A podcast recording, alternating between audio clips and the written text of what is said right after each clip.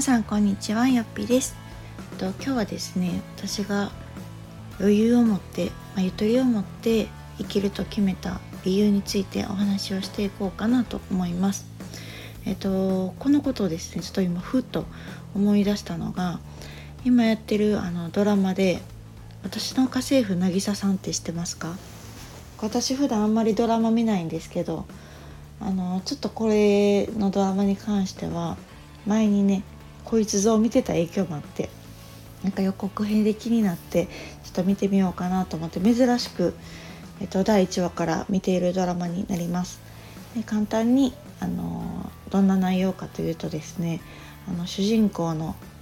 相原芽衣ちゃんっていう子が、えっと、MR のねお仕事をしていて結構バリバリ働いてるんですね。でも仕事中止の生活であの、まあ、家のことがなかなかできなくて、ま、おじさん家政婦に来てもらって、まあ、そういう働き方だったりとか、まあ、今の本当に大事なものは何かみたいなのをこう探していくみたいなドラマなんですけれども結構なんかその内容がですね私が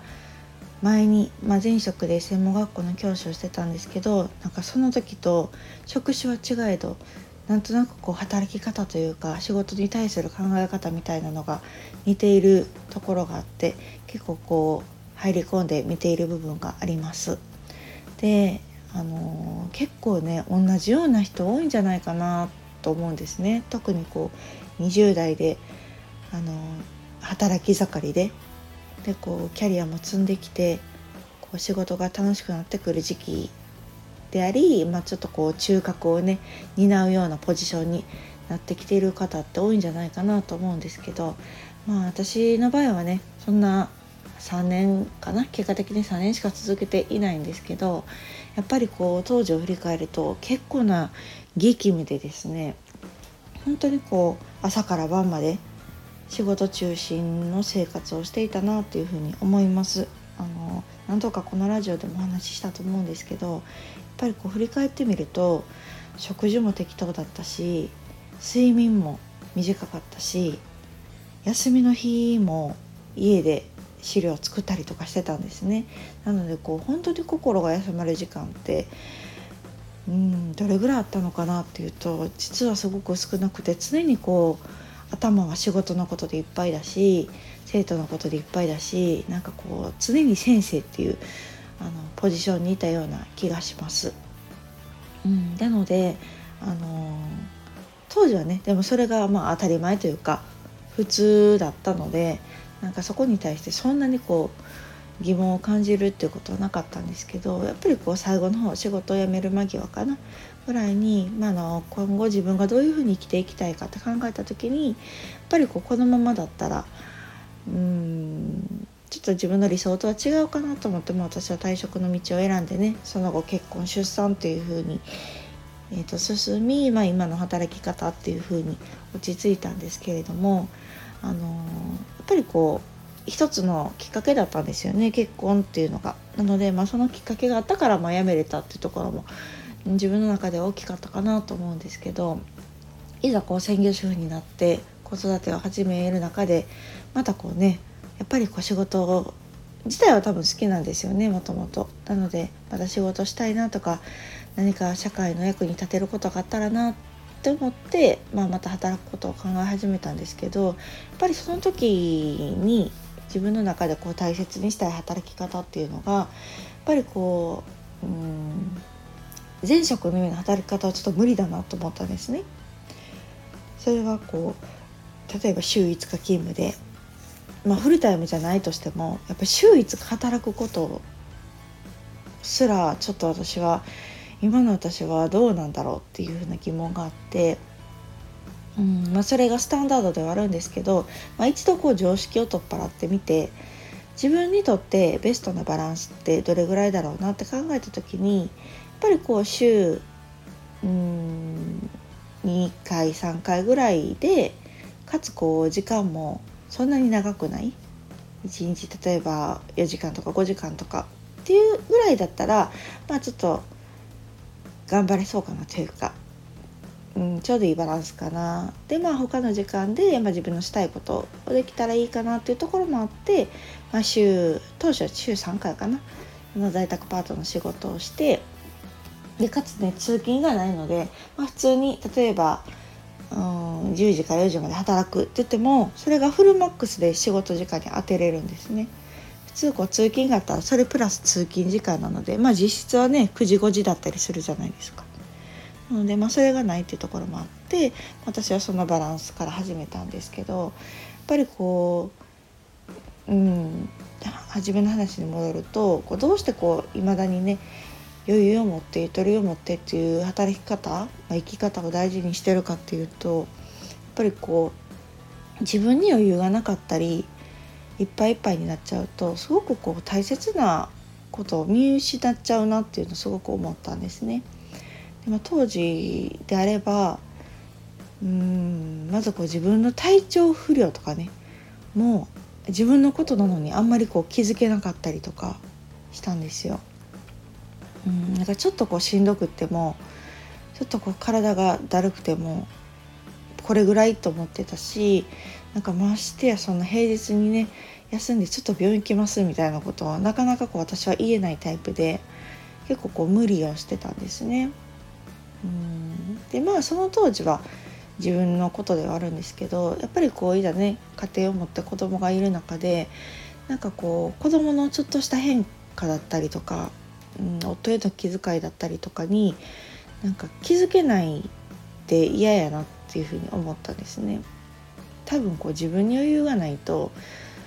常にこうイライラしちゃう。でイライラしてると本当こう冷静になって考えてみると大したことないことでもなんかこうイラッとしちゃうんじゃないかなっていうふうに感じました。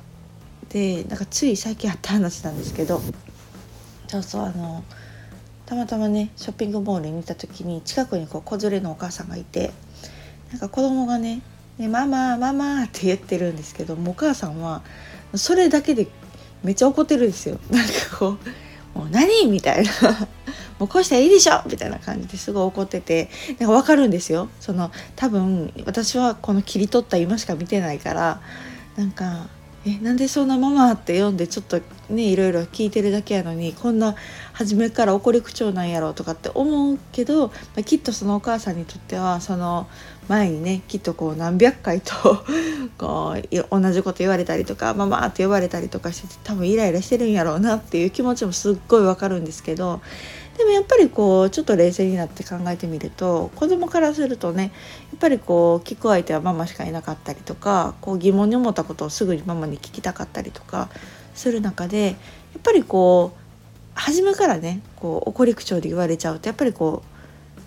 うね萎縮しちゃうというか、まあ、その時にこうえって思ってなかったとしてもなんかそれが積み重なることによってうん。なんかどういうふうに子供は捉えてるのかなって思ったりもしたんですね。なので、まあ、どっちの気持ちももちろんお母さんの気持ちもすごいわかるんですけど、うん、でもやっぱりこう基本ベース自分が穏やかでいるってすごく大事やなと思ってそれは自分にとってもだし周りにいる人にとってもうん。なんかこう同じ状況でもね自分の状態が整ってるか乱れてるかイライラしてるか落ち着いてるかによってすごくこう対応って変わってくるなっていうふうに感じています特にこう子育てなんて自分でコントロールできないことが多いしこうついねもう今忙しい時にそれやってくれるなよって思うこととか、まあ、多々あるじゃないですか。なのでなんかこう私は今まあもちろんねこういつでもいつでも子供に対してこう余裕を持って接してるわけではないんですけれどもでもこう自分にいっぱいいっぱいならないように自分の心と時間とにこう余白を持たせるっていうのをかなり意識してるつもりなのであんまり怒ることが少ないんですよね。まあ今の年齢っていうのもあるかもしれないですけどもう5歳なのでねそんなにも怒ることもないっていうところもあるんですけどうんもしこれが自分がいっぱいいっぱいの状態だったらなんか毎日うん怒り狂ってたんちゃうかなとかねなんか怒ってばっかりやったんちゃうかなっていうふうに思うこともあります。うん、なのでこうすごく私は、うん、それはでもねあの意識しないとなかなかできない人間なんですよね。特にこうちょっとこう今まで頑張って生きてきた人ほどなかなかこう手を抜くことに罪悪感があったりとか、常識を外して考えるっていうことがなかったので私も。そうそうなのでねあの一旦ほんとそういう常識フルタイムで働くとか、うん、週5日とか時間とかねもっと言うとこう、うん、どこかに勤めに出るとかっていうそういうところからもまず取っ払って考えたんですよね。なのでこう働き方に関して言うと私はまず枠組みから考えたっていうところがあってそれに関してはまたねあの結構長くなると思うのでまた別の機会にゆっくりお話をしようかなと思うんですけどなんか今回この私の家政婦渚さんを見ながらあなんかこういう感じで無理して働いてる20代女性とか30代もそうですけどねなんかすごい多いんじゃないかなっていうふうに思いました。